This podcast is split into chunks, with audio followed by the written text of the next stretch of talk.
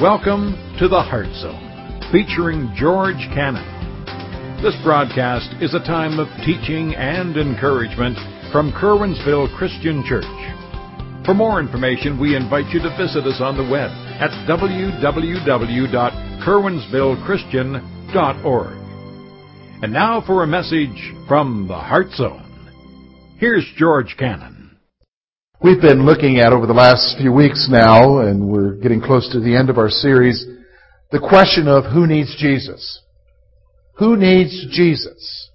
And Paul, as he, in the first message which you looked at, he kind of gave us a, an understanding of the gospel, the gospel of Jesus Christ, and what Jesus did for us, and that salvation is there available to those who believe by faith. And then he moves on from there to describe several different groups of people who need Jesus Christ. And so like the first week after we looked at the nature of the gospel and why Jesus, we looked at the first group that he presents us, which is the my way or the highway crowd. That's that group of people that really don't want to know God. They've suppressed the knowledge of God in their mind and they've gone off and done their own thing. And he talks about why they are condemned and why they need Jesus. Last week then we looked at the prim and proper crowd because you might be saying, well I'm not that my way or highway crowd. I'm not in that group.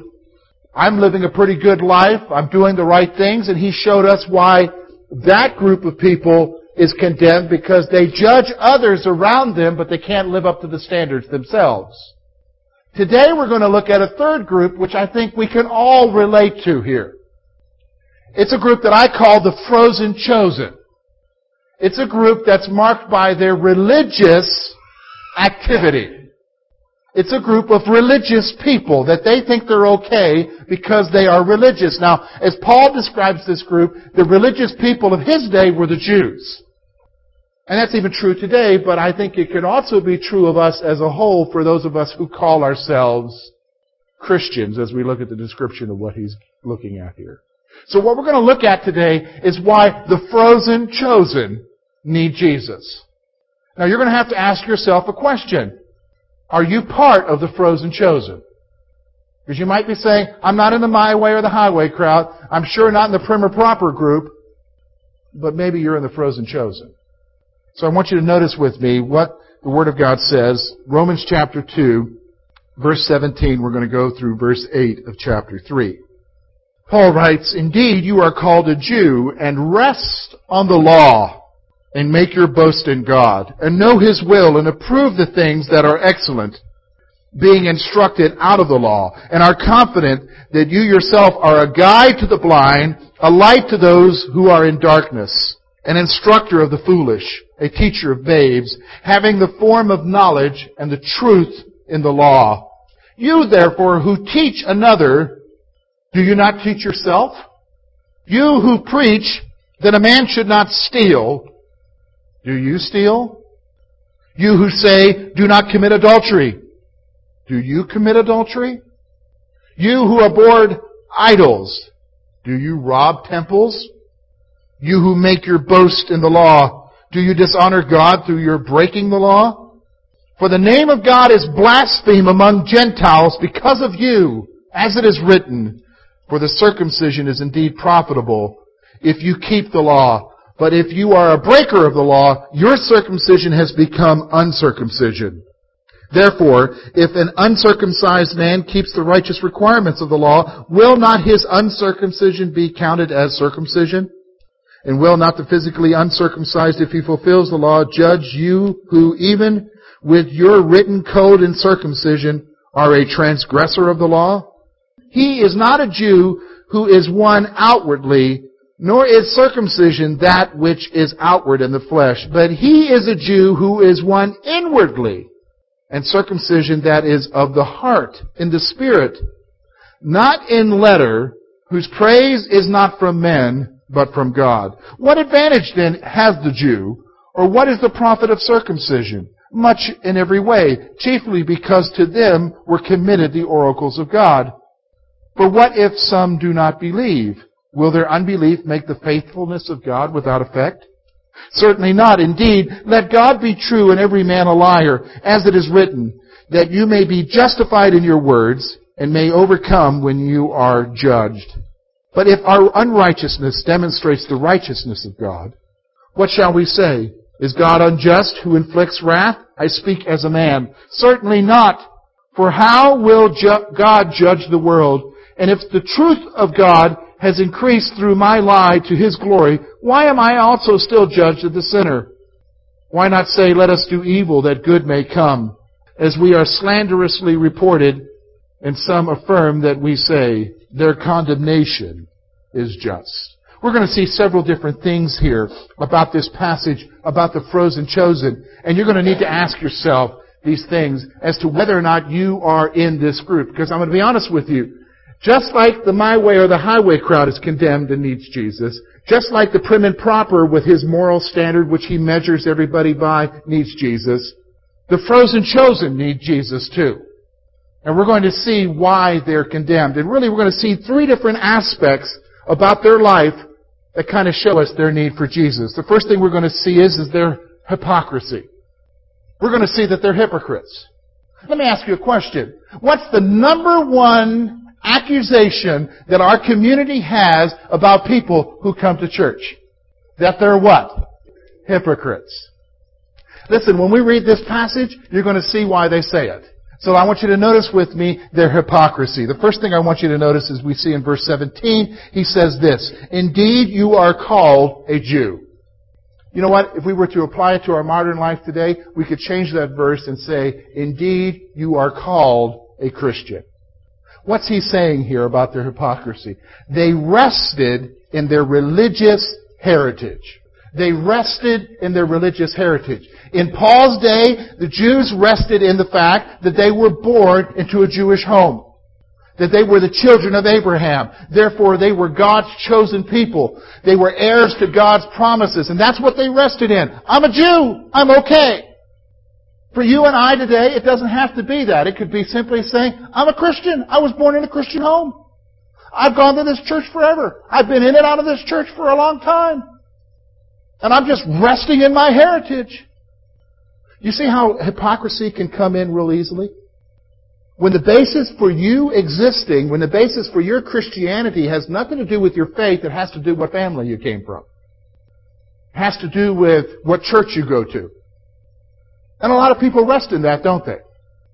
A lot of people, their faith isn't their faith, their faith is their grandma's faith, or their mom and dad's faith. And that's the danger. That's the danger even that Lori and I have to realize, you know, here I am a pastor. It's a pastor's home. And I need to communicate to my children in such a way, and Lori and I have this conversation all the time, of communicating our faith in such a way that our kids' faith is their faith, not because they grew up in a pastor's home. Because the Apostle Paul says, when you're resting in your spiritual heritage, you're laying the groundwork for hypocrisy. Because, and you say, How, how's that hypocrisy? We'll see as we go on here. So they rest in their spiritual heritage. The other thing they rest in is their spiritual knowledge. They rest in their spiritual knowledge. They know the Word of God. Notice what he says here. Look with me at verse 18. And rest on the law and make your boast in God. Verse 18. And know His will and approve the things that are excellent, being instructed in the law and look verse 19. And are confident that you yourselves are a guide to the blind, a light to those who are in darkness. See, they rest in their spiritual knowledge. How many of you have worked with somebody who called himself a Christian, and whenever religious topics came up, they could answer it? They had the answers to whatever the religious topic was at work. How many of you have had somebody like that? But then they lived, they acted, laughed, and did everything else that everybody else did. But when it came to spiritual stuff at work, they had the answers. They said they were a Christian, but they cheated the boss just like everybody else cheats the boss. They took, stole stuff from work just like everybody else stole stuff from work. How many of you have met people like that? Just be honest. How many of you have met people like that? I mean, they'll tell you they're a Christian. They'll answer the questions. What are they doing? They're doing what Paul says here. You call yourself a Christian, you call yourself a Jew, you're resting in this knowledge, you say you're going to, you're able to teach the blind. See, it's all heading towards that issue of hypocrisy. Hypocrisy. In fact, isn't that what the coworkers at work say? When that person isn't around? They say what? He's such a what? Hypocrite. He rested in his heritage. He rested in his knowledge.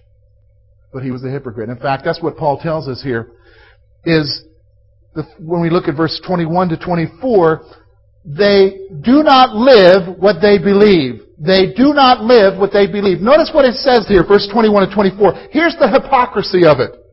You, therefore, who teach another, do not teach yourself. What's he saying here? You who go and you, you spout off your religious stuff at work and you answer those questions, but you're not teaching yourself. Notice what he says here. You who preach that a man should not steal, don't do that. Don't rob. Don't, don't cheat on the boss. You cheat on the boss, Paul says. He goes on here and says, you who say, don't commit adultery. Isn't it terrible that they're doing that, but you do that? In fact, remember what Jesus said? You do it in your heart. You might as well have done it. You're sitting there in judgment of others, but you yourself do the same thing.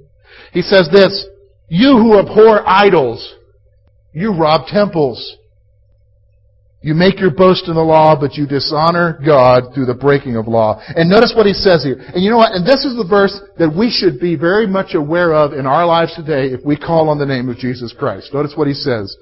For the name of God is blasphemed among the Gentiles because of you. That's a scary thing to say there, isn't it? You know what? It haunts me and it makes me make, make myself very much aware of how I live my life as I go into the community. It haunts me that am I living my life in such a way that maybe the name of God is being blasphemed among those who don't know Jesus in the community? You know, for me especially, you know, I'm a pastor. I've been here now over six years. And the longer you're in a community, the more people know you. And so like when you go to Walmart, you gotta be careful. I, every time I go to Walmart, I see somebody I know or somebody knows me. And so you can't get irritated if the clerk takes forever doing whatever. You, you, you, you've, you've got to be careful, don't you? Because all it takes, one time. God's name is blasphemed.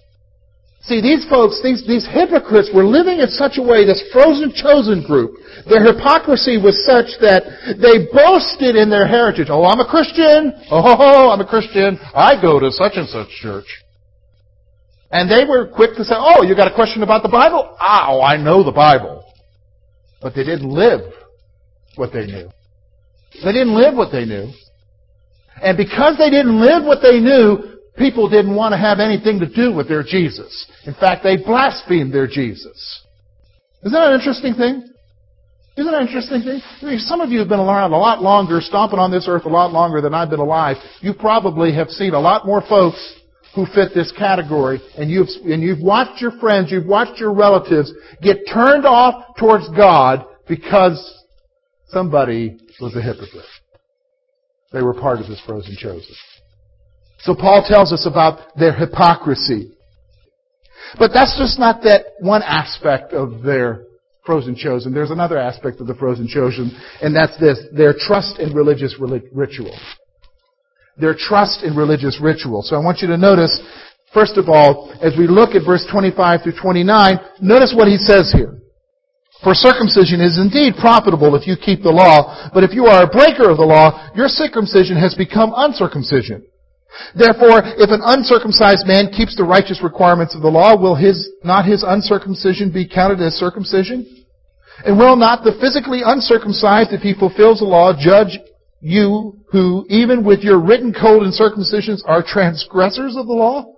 For he is not a Jew who is one outwardly, nor is circumcision that which is outward in the flesh. But he is a Jew who is one inwardly, and circumcision is that of the heart, in the spirit, not in the letter, whose praise is not from men, but from God. A couple things I want you to see. We've seen their hypocrisy. Now we're going to see how they trusted in their religious rit- rituals. And so here's what they do. First thing, they trust in their religious activity.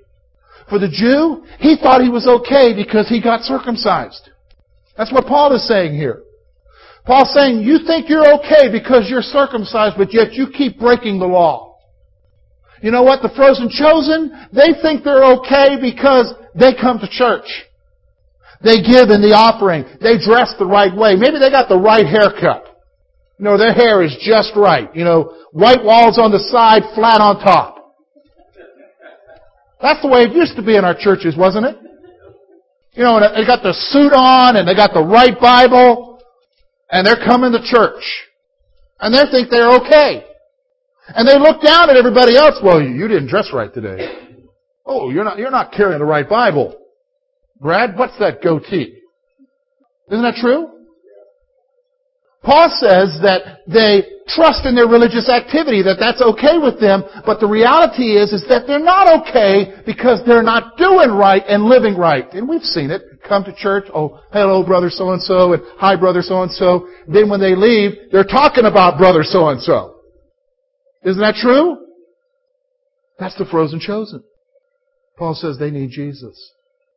Because they're trusting in their religious activity. Well, I go to church, I give, I'm involved. I'm a, I'm, I'm a leader in the church. It means nothing. And so Paul tells us what? That rituals are meaningless without obedience. It doesn't matter how much you give. It doesn't matter how you dress. It doesn't matter how big a Bible you carry. You could carry the real big one to church that's on your coffee table. That's not going to mean anything if you're not obedient to what he tells you to do. You think anybody's impressed by that? No one's impressed. Let me tell you, God's sure not impressed. Because what? He looks at the heart. He doesn't look at how people dress. He looks at the heart. Doesn't matter what your rituals are. It matters where your heart is before a holy God. Let me tell you, there's a fellow who was a good, upstanding Baptist churchman. You want to know what his name was? Jesse James. Jesse James killed a fellow in a bank robbery and shortly thereafter was baptized at the Kearney Baptist Church. Then he killed another man, a bank cashier, and joined the church choir and taught him singing. He liked Sundays, although Jesse couldn't, didn't always show up for church. On two Sundays in particular, he robbed trains. He had all the ritual down, but we all know that his life wasn't right, was it? See, that's the aspect of the frozen chosen. Not only do they rest in their hypocrisy, or my heritage, or, or I've got the knowledge, but they also rest in their religious rituals. But you know what? They're meaningless. They're completely meaningless if your heart's not right, if you're not obedient to what Jesus said. Can I be honest with you? One day when you stand before Jesus, He's not going to sit there and ask you, well, how did you dress for church on Sunday? That isn't even going to be the issue. That's not even going to enter into his mind. I'm telling you, it doesn't even enter into his mind now. What enters into his mind now is where's your heart? Where's your heart? What are you trusting in? But then we also see in verses 1 to 8, not just their hypocrisy, not just their trust in religious rituals, the frozen chosen are marked by one other thing, and that's this. They're marked by their unbelief. I mean, when the rubber meets the road, if you talk to them, the reality is, even though they go to church, even though they may carry a Bible, even though they may give, but the reality is, is that they don't believe. They don't believe.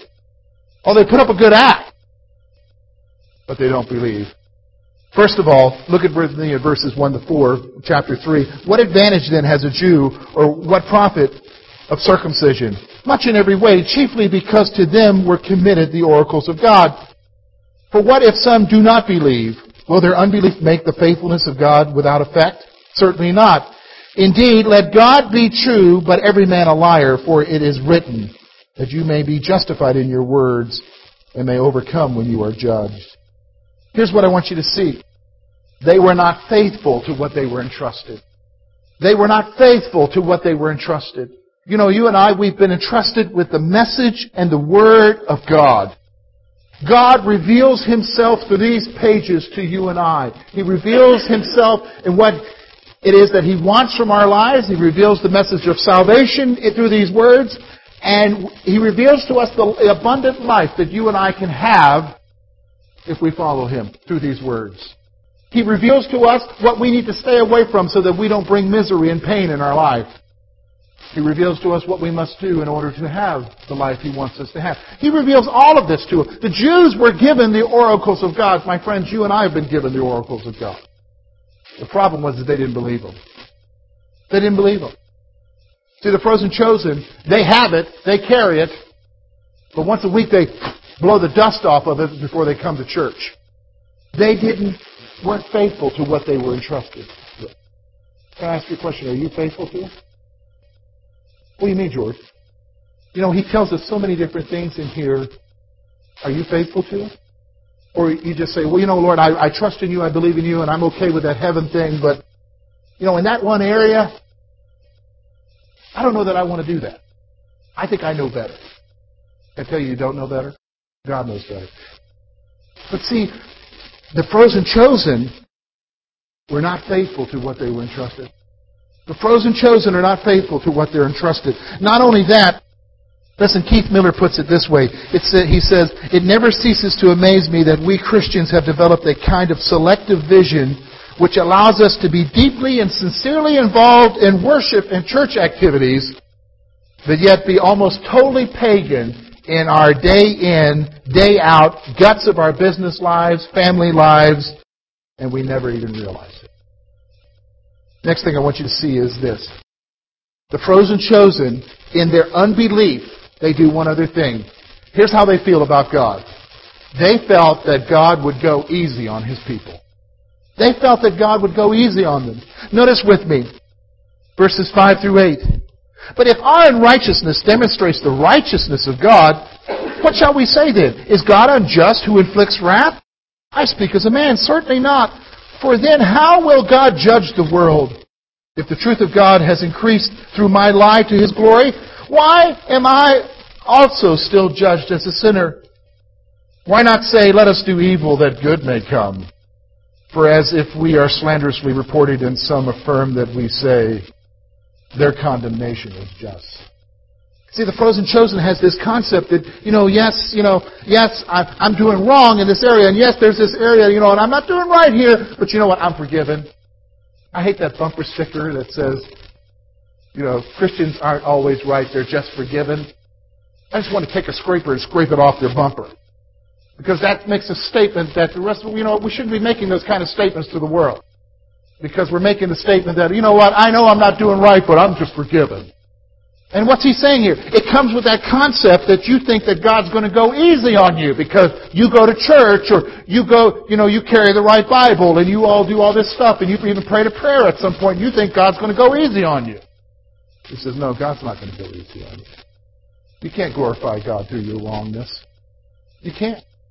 And see, that's the frozen chosen. They're hypocrites. They rest in their religious activities. They don't believe. And Paul says they're condemned. They need Jesus. They need Jesus. Three things I want you to think about as we close our time here. Three things I want you to think about as to whether or not, because I mean, you could easily say, you know what, I wasn't part of the my way or the highway crowd. You know what, I'm not forgetting God in my life and I'm not doing my own thing and I'm sure not going off into that kind of stuff that Paul's talking about there. Or you might be saying, well, you know, I'm not a moralist guy. I'm not the prim and proper crowd where I'm judging other people. Okay, you might not be part of those other two groups, but the question is, are you part of this group? You know, of all the other groups that we've talked about so far, the my way or the highway crowd or the prim and proper crowd, can I be honest with you? If you go to church on a regular basis, you need to examine your heart because it's very possible that you could be part of the frozen chosen. And you need to examine your life as to whether or not you need Jesus. So I want you to consider these three things. Number one, ask yourself a question. Are you resting in your heritage and rituals? Are you resting in your heritage and rituals? Are you resting in the fact that because my grandmama got saved or my daddy got saved, I'm okay? Or because great, great, great, great grandpa was a holiness preacher? Are you resting in your heritage? Are you resting in your rituals because you dress the right way, you give the right amount, you show up to church every time the doors are open? You're, in fact, you're waiting outside for the doors to be open. That what you're resting in? Man, if you're resting in that, you're in trouble. Because that doesn't impress God in the least bit. It's not your rituals. It's not your heritage. It's your heart. Next question you need to ask yourself is this. Does your life, does your life really reflect what you believe? Does your life reflect it? Or is it just words? Because I'll be honest with you, it's just words. The guys at work know whether or not you really believe it. Do you hear what I'm saying? The guys you hang out with, they really know whether or not you believe it. In fact, you might be deceiving yourself and everybody else knows the true story. That's possible. You might be so deceived into thinking, I'm okay. But everybody else knows the real scoop because they see how you are on a day in, day in basis. So my question is, does your life really reflect what you believe? Listen, you know, I'm not picking on every, because I'm a parent here, and Lori and I, I don't, I don't think there's a night that goes by where we're not talking about this issue, about how we live our lives out in front of our kids. Do we live our lives out so that our kids see a love for Jesus in our life? And sometimes we're beating up on ourselves. Because I'll be honest with you, my first responsibility is three kids at home. Four kids at home. I forget, how could I forget Hudson? well, you can't forget him. Okay. Four kids at home. You gotta ask yourself that question, does your life really reflect what you live? My, my friends, if your life doesn't reflect what you believe, you're part of the frozen chosen. You hear what I said? If your life does not reflect what you believe on a day in, day out basis, I'm not talking about how you are when you come in here. I mean, because you can put the right face on, you can put the right smile on, you can even talk the right way. But if you're not like that when you leave here, when the waitress at Pizza Hut forgets to bring you a drink for 30 minutes to an hour, and you're sitting there, you know, Where's she, when's she coming by with my drink? And you react. That's when you know whether or not you believe what you say you believe. That's reality. That's when you know whether or not you're part of the frozen chosen. That's when you really realize whether or not you truly need Jesus. See, all this other stuff can deceive us. can all deceive us. So what do we need to do? Recognize your need for Jesus. Recognize your need for Jesus. Look, every one of us here needs Jesus. I need Jesus. You need Jesus. He's the only one that can bring us salvation. It's not my works. It's not my heritage. It's not because grandmama so-and-so has been praying for me forever. She's praying that you'll get saved. That's what you need to do is get saved. It's not because she's praying that you're okay. Recognize your need for Jesus. Do we see it? Thank you for being with us this morning. And we trust that today's message has been both challenging and an encouragement to your heart. At Curwensville Christian Church, a warm welcome is always extended to you. We're located at 700 State Street, Curwensville, Pennsylvania. For more information about our ministry, please visit us on the web at www.curwensvillechristian.org. Now, on behalf of George Cannon and the entire church family, we hope that you will look to the Heavenly Father in all that you face this coming week.